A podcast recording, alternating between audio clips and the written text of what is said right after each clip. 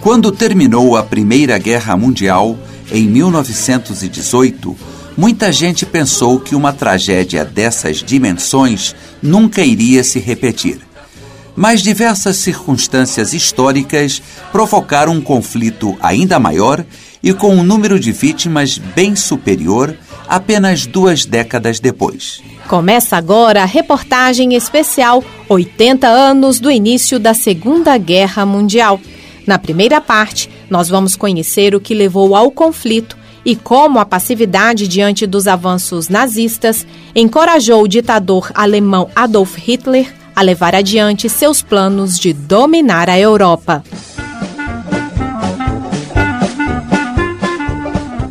Na década de 1930, a vedete afro-americana Josephine Baker fazia sucesso em Paris. A Cidade Luz era uma festa, como sempre, mas havia motivos de inquietação na Europa e no mundo. Na Ásia, a China sofria com a invasão japonesa desde 1931. No continente europeu, a Guerra Civil Espanhola tinha começado em 1936. Na União Soviética, Joseph Stalin realizava uma grande perseguição a adversários políticos, inclusive líderes comunistas veteranos. O fascismo governava a Itália desde 1922, na figura de Benito Mussolini. Na Alemanha, o ressentimento pela derrota na Primeira Guerra Mundial e a difícil situação econômica, provocada em grande parte pelas pesadíssimas indenizações que a Alemanha era obrigada a pagar, levaram ao poder os nazistas dirigidos por Adolf Hitler. Gib du jetzt deine Stimme ab. Wenn ja, dann tritt für mich ein, so wie ich für dich eingetreten para o professor Carlos Vidigal, do Departamento de História da Universidade de Brasília, a Segunda Guerra Mundial é uma continuação da Primeira, porque fez parte de um processo fundamental que ocorria no mundo a transição da hegemonia britânica para a hegemonia norte-americana, pois os Estados Unidos, cada vez mais, despontavam como a grande potência mundial. Mas dois países desafiavam essa nova ordem: a Alemanha e o Japão. É daí o conflito tomar uma dimensão mundial propriamente dita. Então, o que ocorre é que aquilo que nós chamamos de Primeira Guerra Mundial não consegue resolver os problemas acumulados. A paz de Versalhes ela foi bastante limitada nesse sentido. Inclusive, as sanções impostas à Alemanha criaram um ressentimento muito grande naquela sociedade e que é parte deste início de Segunda Guerra. Hitler restabeleceu o serviço militar obrigatório e organizou uma nova e potente força aérea. Mussolini, na Itália, procurava ressuscitar a ideia do Império Romano os dois países acabaram formando uma aliança. As nações europeias sentiam perigo, mas nenhuma medida eficiente foi tomada para enfrentar as ameaças. Elas achavam que conseguiriam conter os ímpetos de Hitler fazendo concessões. Em 1938, a Alemanha anexou a Áustria e, em março de 1939, invadiu a Tchecoslováquia. Inglaterra e França não reagiram.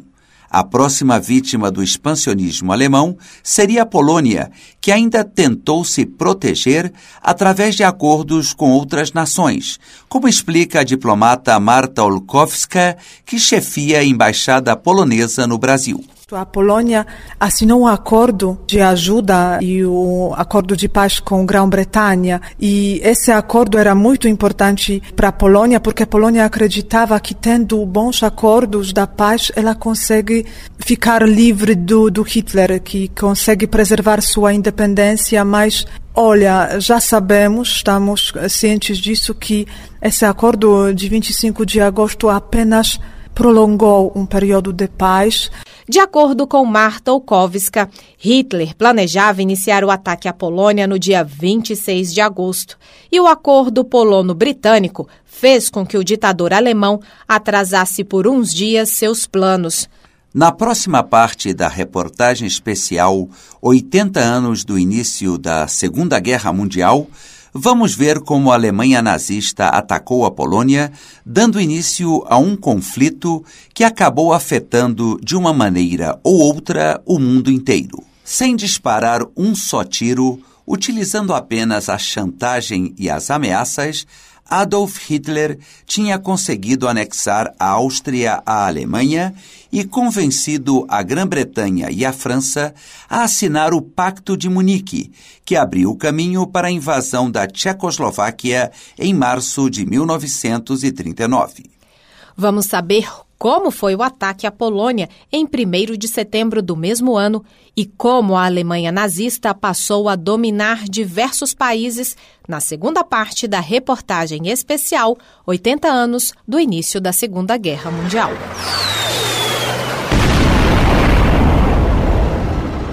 Na madrugada de 1 de setembro de 1939, a Alemanha ataca uma pequena cidade polonesa na fronteira e, simultaneamente, a guarnição de Westerplatte, no porto de Gdansk, que na época se chamava Danzig e tinha um status especial. O tio-avô da encarregada de negócios da Polônia no Brasil, Marta Olkowska, foi, aos 22 anos de idade, um dos 182 soldados poloneses que enfrentaram um ataque naval, aéreo e terrestre de milhares de militares nazistas. Ela não esconde a emoção ao falar do episódio. Esse assunto sempre vai mexer comigo. Histórias que eu ouvi dele, como, como esse acontecimento foi difícil eles supostamente hum, deviam ficar lá apenas um dia. Houve esperança que após 12 horas da batalha contra os alemães, tudo isso ia acabar, mas eles ficaram lá sete dias. Foi uma luta muito dura, muitos perderam vida. A guarnição ficou cercada e as tropas nazistas rapidamente avançaram em direção a Varsóvia. O heroísmo dos defensores de Westerplatte inspirava a população e as tropas que defendiam a capital. Durante uma semana, a rádio polonesa abria suas transmissões com a frase Westerplatte ainda resiste.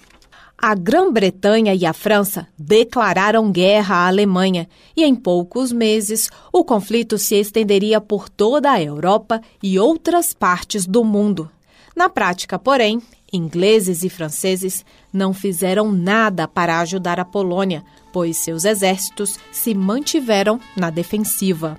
O golpe fatal foi desferido por Joseph Stalin, que ordenou ao exército soviético invadir a Polônia pelo leste no dia 17 de setembro. Era o resultado concreto do Pacto de Não Agressão assinado pela Alemanha e a União Soviética no final de agosto. O governo polonês partiu para o exílio em Londres, mas Varsóvia continuou resistindo aos ferozes ataques terrestres e aéreos nazistas. Em 28 de setembro, a guarnição que defendia a capital capitulou. Apesar do fim das hostilidades, os poloneses mantiveram a resistência através da luta clandestina ou combatendo no exílio nas mais diversas frentes de batalha, junto aos exércitos aliados. Enquanto a guerra se estendia, uma música tornou-se unanimidade entre os soldados de diversas nacionalidades. Lili Marlene, interpretada por Marlene Dieter, cantora e atriz alemã que foi viver nos Estados Unidos. Vor der Kaserne Vor dem großen Tor steht eine Laterne und steht sie noch davor. Dort wollen wir No início da guerra, os oficiais nazistas utilizaram uma nova tática para afirmar sua superioridade bélica, a Blitzkrieg ou Guerra Relâmpago. A surpresa e a rapidez das operações favoreciam a vitória sobre os adversários a Alemanha apoderou-se da Noruega e da Dinamarca. Em maio, lançou-se contra a França, invadindo a Bélgica e a Holanda. no dia 10 de junho de 1940, achando que os nazistas iam ganhar a guerra, Mussolini anunciou a entrada da Itália no conflito ao lado dos alemães. No mesmo dia, o governo francês abandonou Paris, que foi ocupada pelos nazistas. Em 17 de junho, contrariando os acordos assinados com a Grã-Bretanha, a França pediu o armistício. Na próxima parte da reportagem especial 80 anos do início da Segunda Guerra Mundial, vamos ver como a Alemanha nazista assassinou milhões de judeus de uma forma deliberada e sistemática.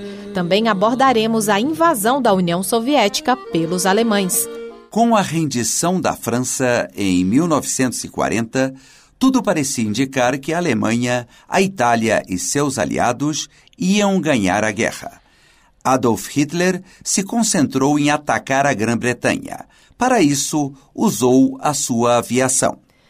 Na terceira parte da reportagem especial 80 anos do início da Segunda Guerra Mundial, falaremos da resistência dos britânicos e da tragédia do Holocausto, que vitimou 6 milhões de judeus.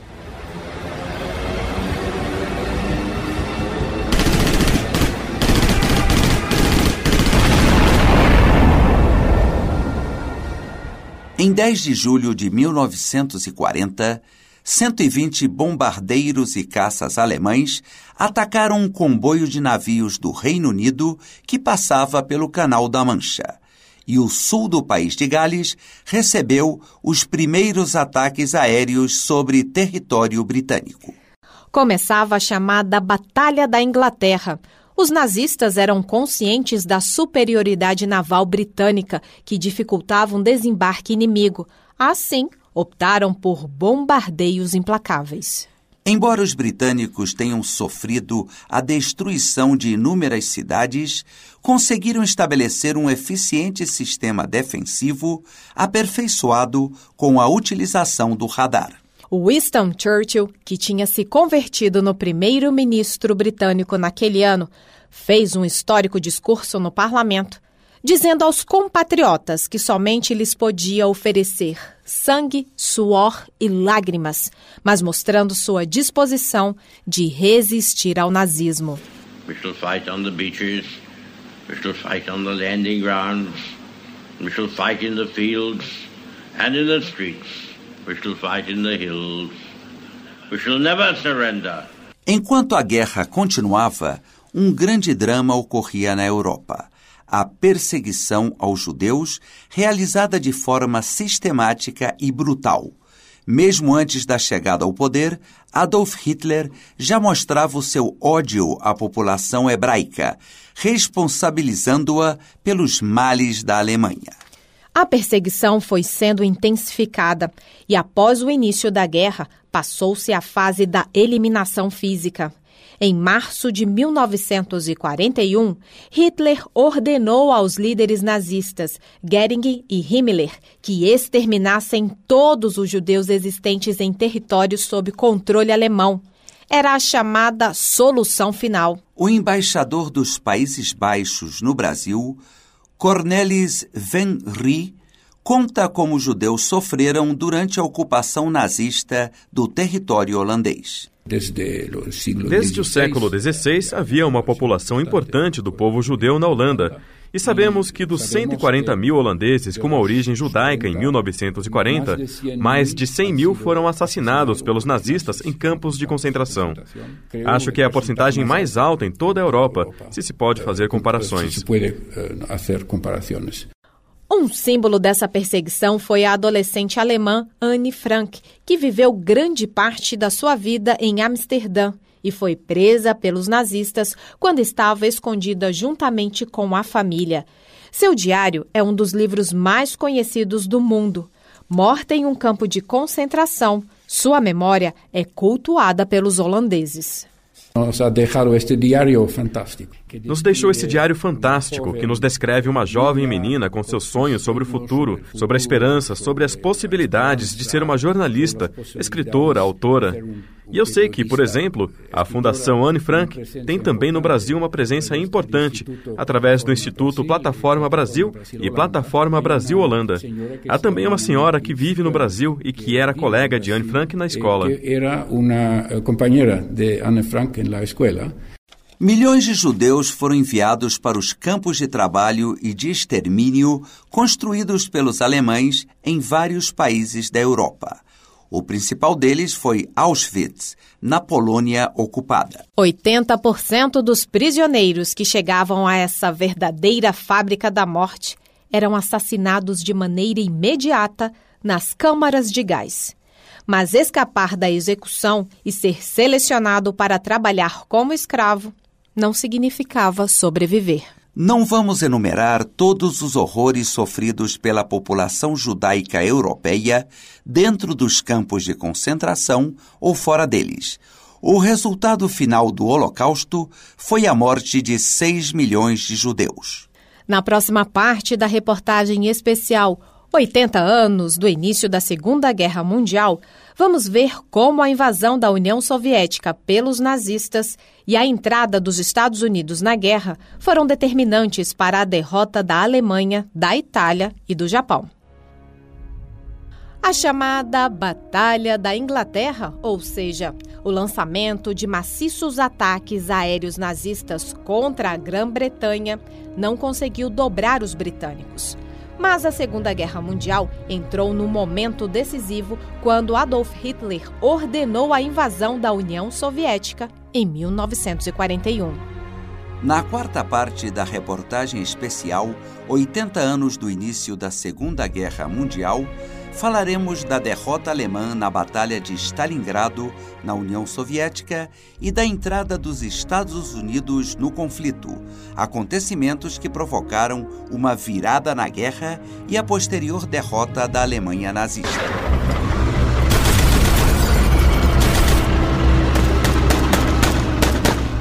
Da mesma forma que Napoleão Bonaparte invadiu o Império Russo no século XIX, Hitler atacou a União Soviética, um passo muito arriscado para ambos e que acabou sendo fatal.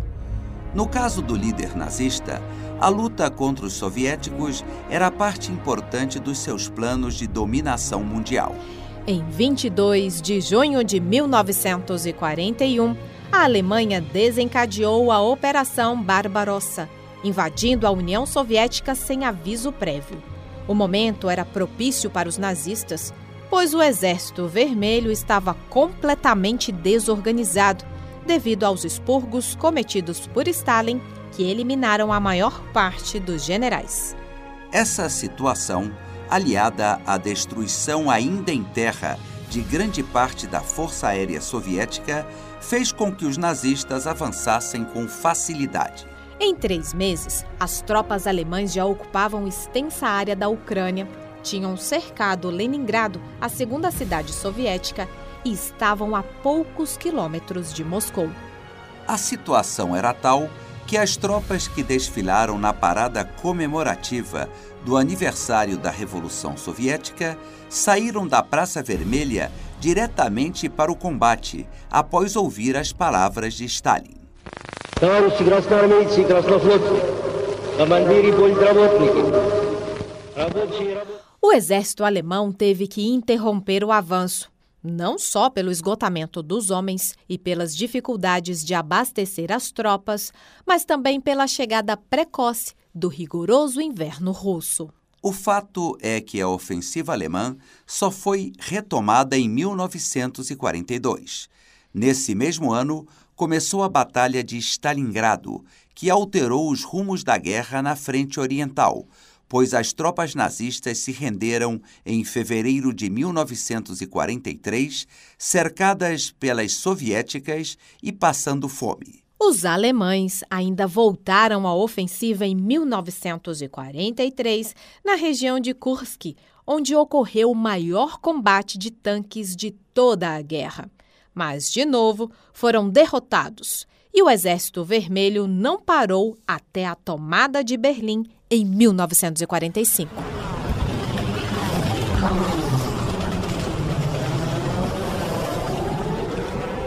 Enquanto Hitler invadia a União Soviética, também em 1941, mas no dia 7 de dezembro, o Japão atacou a base norte-americana de Pearl Harbor, no Havaí, sem prévia declaração de guerra.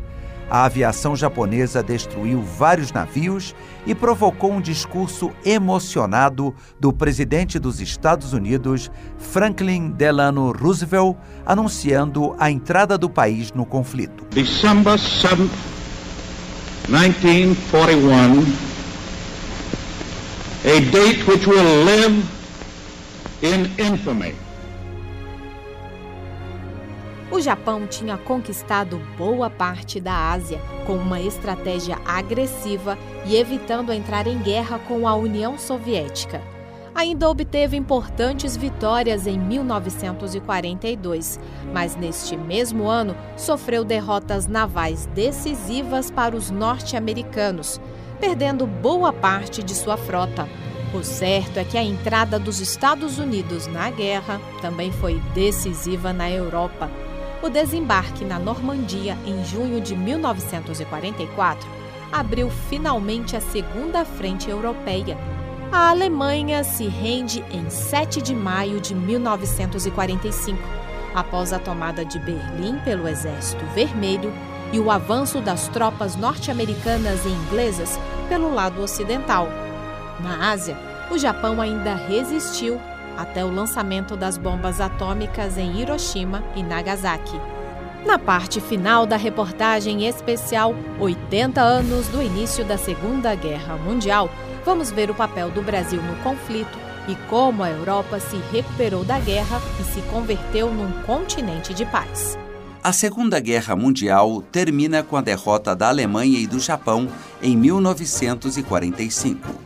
Mas após o conflito, Estados Unidos e União Soviética, os principais responsáveis pela vitória aliada, começaram a se desentender e o mundo entrou na Guerra Fria.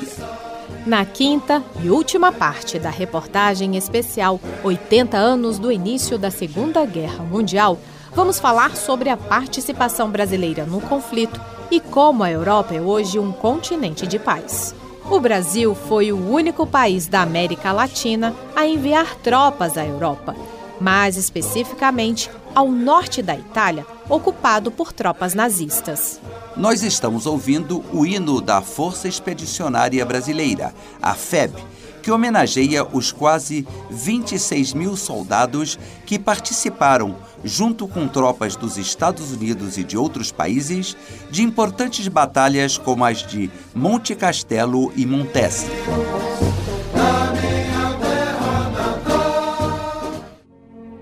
A Europa saiu arrasada do conflito, tanto do ponto de vista material quanto humano europeus constituíam a maioria dos 60 milhões de mortos da Segunda Guerra Mundial. Após a guerra, os europeus pouco a pouco se integraram até chegar à formação da União Europeia.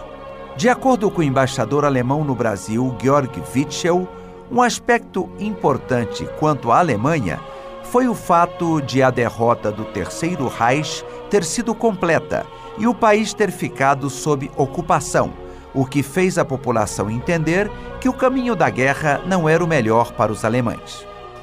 Um segundo fator, segundo o embaixador alemão, foi a compreensão, principalmente por parte dos Estados Unidos, de que não era possível manter a ocupação de forma indefinida e de que era necessário ajudar a Alemanha e outros países a recuperar a sua economia e reconstruir suas instituições, criando uma Europa próspera e democrática. Isso foi o momento, sobretudo americano, o famoso Plano Marshall. Tinha esta ideia de ajudar a Europa de reconstruir a economia, reconstruir estes países. Porque a visão era de criar uma Europa nova, pacífica, moderna, por um lado, e por outro lado, simplesmente de economizar dinheiro, economizar para as próprias economias e evitar este peso enorme de uma ocupação de longo prazo.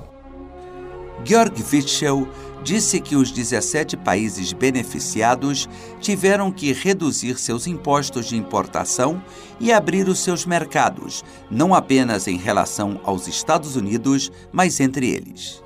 O processo de integração continuou avançando até chegar ao Tratado de Roma em 1957, que cria a Comunidade Econômica Europeia e a Comunidade Europeia da Energia Atômica.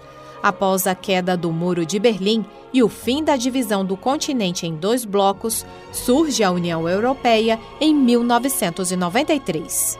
O embaixador belga no Brasil, Patrick Herman, lembra que Bruxelas é a capital da União Europeia e que seu país foi um dos pioneiros no processo de integração com a criação do Benelux, uma micro-União Europeia que incluía os Países Baixos, Luxemburgo e Bélgica. Nós somos euh, mais do que nunca ligados na Europa enquanto entidade de cooperação comercial no mercado único. Mas para a Bélgica, é também importante que a Europa seja um espaço de solidariedade que haja uma Europa social, que a Europa seja um lugar de segurança.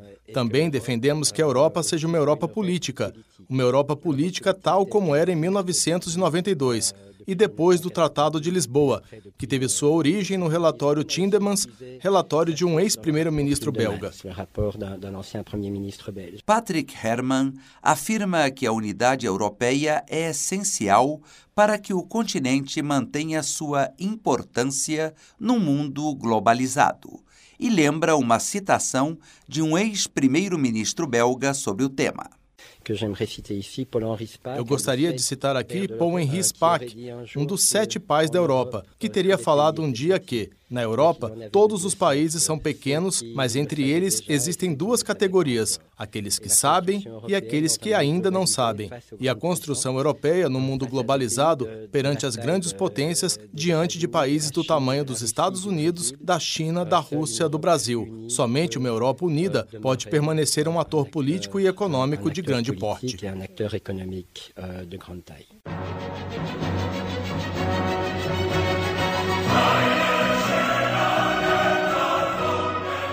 Reportagem Ivan Godoy e Pedro Henrique Costa. Apresentação Ivan Godoy, Maurício de Sante e Érica Christian. Trabalhos técnicos Eliseu Caires e Carlos Sátiro. Música e efeitos especiais Ivan Godoy e Carlos Sátiro.